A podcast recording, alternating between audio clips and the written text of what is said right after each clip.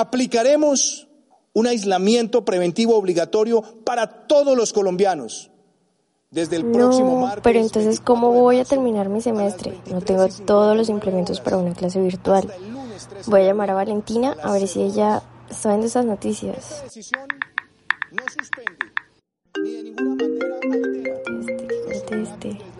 Hola, Silvia. Sí, ¿ya viste que ahora toca quedarnos en casa y terminar el semestre con clases virtuales?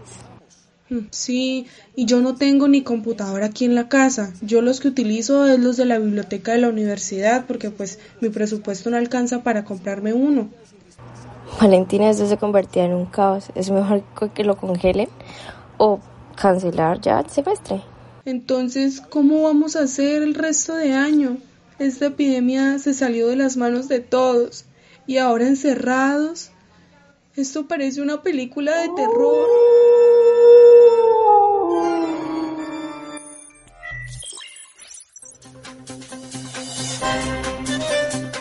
Desde los confines del universo, un programa único, un programa sensacional que hará vibrar a todos los terrícolas. Esto es Aquí en la Tierra.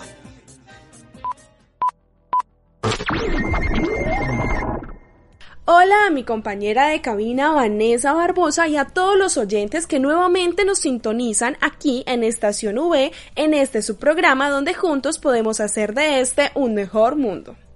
Hola Daniela y hola a todos los oyentes. Hoy comenzamos nuestro octavo programa del año, una vez más sacando a flote todos esos temas que en su momento no le damos la importancia necesaria.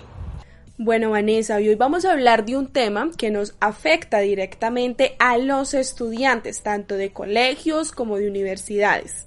Sí, señora, la cuarentena nos tiene en una situación de incertidumbre, miedo y a muchos nos tiene preocupados en mi caso, pues por el trabajo, pero ¿qué pasará con los colegios públicos y privados y las universidades, Daniela? Pues bien, realmente esta situación es para ponerse a llorar. En las universidades se están llevando las clases virtuales y aún así muchos de los estudiantes no están conformes. Esto también lo vemos en colegios privados, como por ejemplo aquí en, el, en Bucaramanga, el Colegio La Salle, eh, Colegio Pontevedra. Hay muchos colegios que están llevando clases virtuales porque digamos que los estudiantes tienen cómo, tienen la posibilidad de tener un computador, pero esto es muy difícil para digamos colegios públicos o universidades públicas aunque también sabemos que los colegios públicos en este momento están en receso. No todos tenemos los recursos necesarios y claramente eso se tiene que tomar con mucha cautela, no se pueden tomar decisiones a la ligera.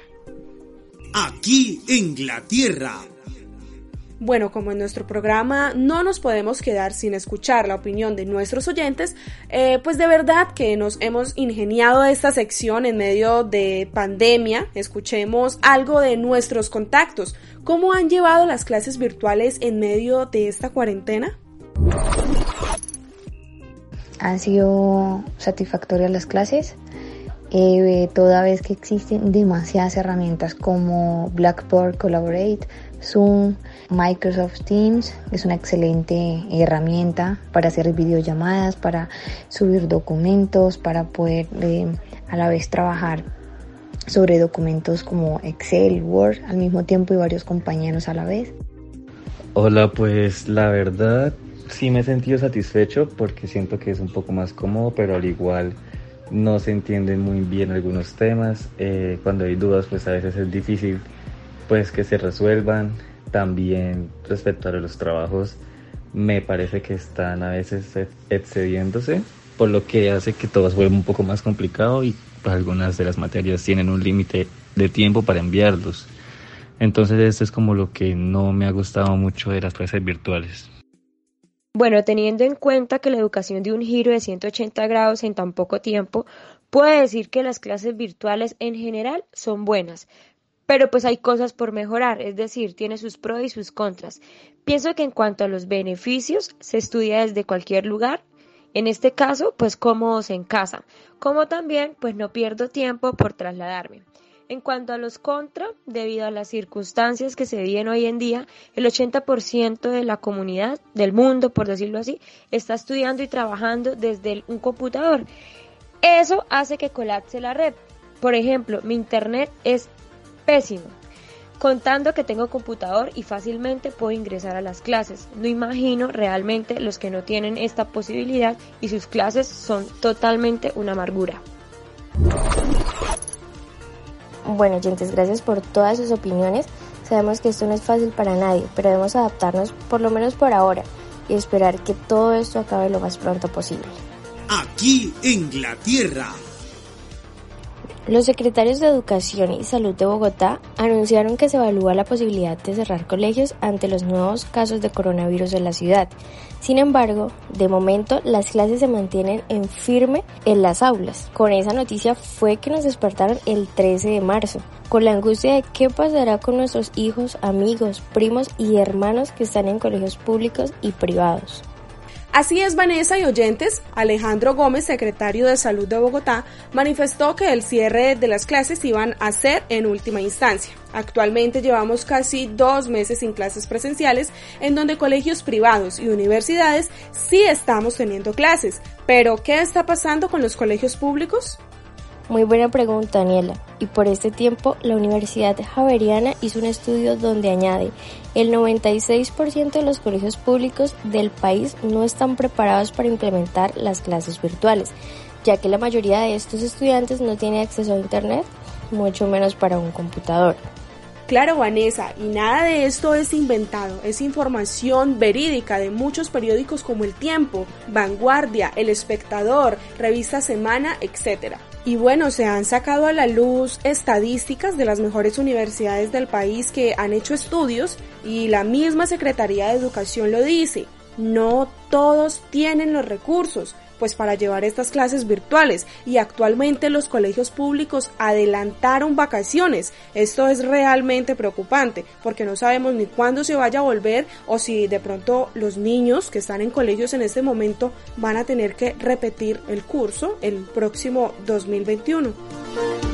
Bueno, oyentes, ante la suspensión de las clases en colegios públicos y privados como medida de prevención ante el coronavirus, el Ministerio de Educación anunció la puesta en marcha de Aprende Virtual. Es una plataforma de cursos virtuales totalmente gratuitos, Daniela. Vanessa, esto es muy bueno. Se trata de una herramienta que el gobierno puso a disposición de todos los docentes e instituciones educativas del país para que puedan hacer uso de ella y de esta manera los estudiantes puedan continuar con sus actividades académicas desde casa. Oyentes, esta plataforma cuenta con más de 80.000 contenidos educativos en diferentes formatos como textos, audios y videos. Y así también podemos encontrar juegos en línea y mucho más. Bueno, ahora si quieren acceder a esta herramienta deben ingresar a la página www.colombiaaprende.edu.co. Allí pueden encontrar diferentes secciones y Daniela, lo bueno de todo esto es que todas las actividades son imprimibles, desde el grado 0 hasta el grado 11. Bueno, Vanessa, ahora escuchemos con mucha atención a Alexander Contreras. Él es estudiante de licenciatura de Ciencias de la Comunicación en la Universidad Autónoma de Santa Ana en El Salvador. Y él es uno de los muchos jóvenes afectados por las clases virtuales. Mi nombre es Eric Alexander Contreras, soy estudiante de tercer año de la licenciatura en Ciencias de la Comunicación de la Universidad Autónoma de Santa Ana desde que decretaron la cuarentena y suspendieron las clases a nivel nacional, yo ya sabía que me iba a enfrentar con esto porque ha sido un problema que toda la vida lo he tenido, ¿verdad? Entonces tenía que rebuscarme y ver la forma de cómo este, agarrar más señal. Y pensé en subirme a un árbol, tal vez en lo alto me pega más señal, dije. Ha sido un poco difícil porque mi papá este, es el que le toca salir a la tienda porque no puedo salir por lo de la cuarentena, ¿verdad? Mi papá es, es seguridad de un restaurante. A él cuando ya va para el trabajo me pasa poniendo una recarga a veces me dura tres días porque me dejan trabajos de investigación, me toca que enviar tareas, me toca que ver videos. Hace poco este, me subí, ¿verdad? Antes de que no, que no llevara la sombría. Me subí, recibí la clase y ya como a las 11 ya la espalda me ardía por, por el sol. Entonces pensé en traerme mejor la sombría y me iba a tapar, aunque sea poco, pero me iba a tapar. La invitación es que valoren estar en una universidad o en un centro escolar, que valoren la oportunidad que su papá les está dando. No todos tienen este, esa oportunidad. De, de, estudiar. Algunos las necesitan y no, no, la tienen. Por eso les hago el llamado para que valoren el esfuerzo. Aquí en la Tierra.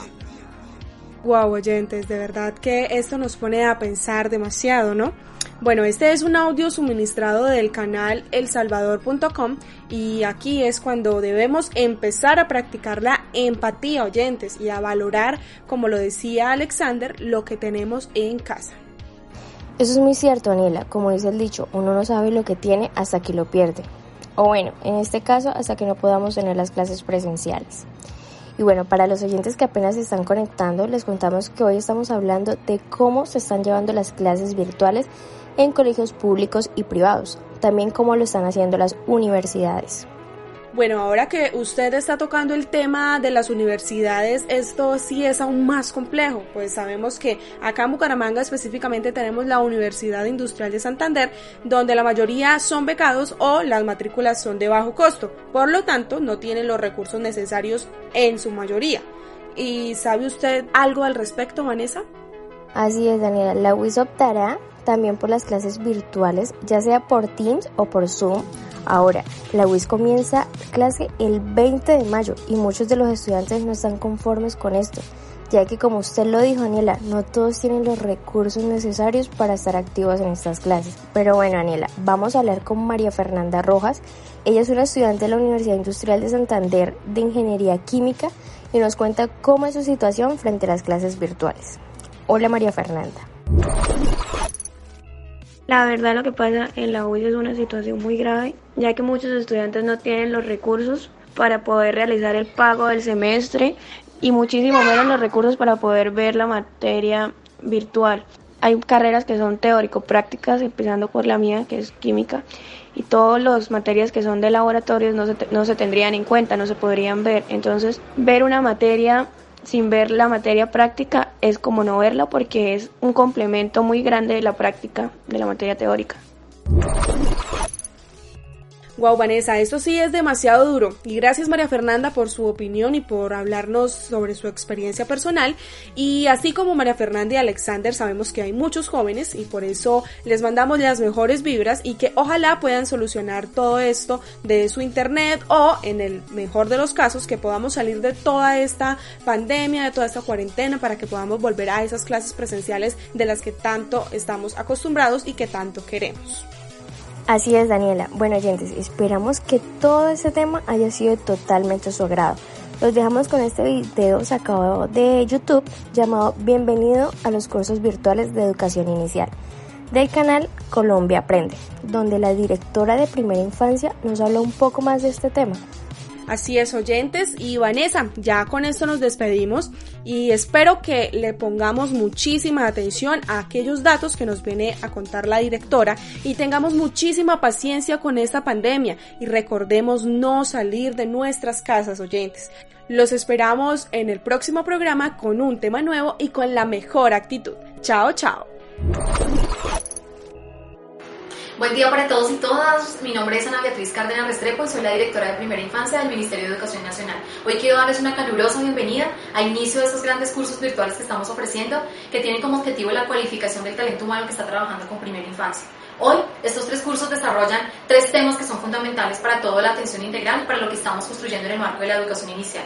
El primer tema son los referentes técnicos que lo va a acompañar la Universidad del Norte, eh, quienes van a diseñar y acompañar todos los procesos que ustedes requieren de acompañamiento virtual eh, y de asesoría y acompañamiento para todo este tema. En fundamentos políticos, técnicos y de gestión nos va a acompañar la Universidad Nacional Abierta de Distancia, que tiene la misma función eh, que la Universidad del Norte y es acompañar el desarrollo de todo este proceso. Como meta fundamental tenemos pues cada uno de ustedes terminando y culminando este proceso porque sabemos que van a transformar la vida de los niños y las niñas cuando interactúan con ellos desde el rol en el que están. Pero también tenemos una meta fundamental y es que queremos cualificar aproximadamente y certificar 6.000 agentes educativos en todo este proceso. Así que ustedes son una parte clave eh, y un actor clave en todo este proceso. Un saludo muy especial para todos ustedes que inician este proceso, convencida de que no va a ser la última oportunidad en la que converse con ustedes a través de este medio y que seguramente vamos a encontrarnos en la certificación, que va a ser un, un elemento fundamental para movilizar todo el tema de educación inicial y de atención integral en Colombia. Un saludo de nuevo para todos ustedes y que se disfruten, que se gozan y que aprendan muchísimos elementos que van a favorecer todo su proceso de desarrollo con los niños y las niñas. Un abrazo muy especial para todos ustedes.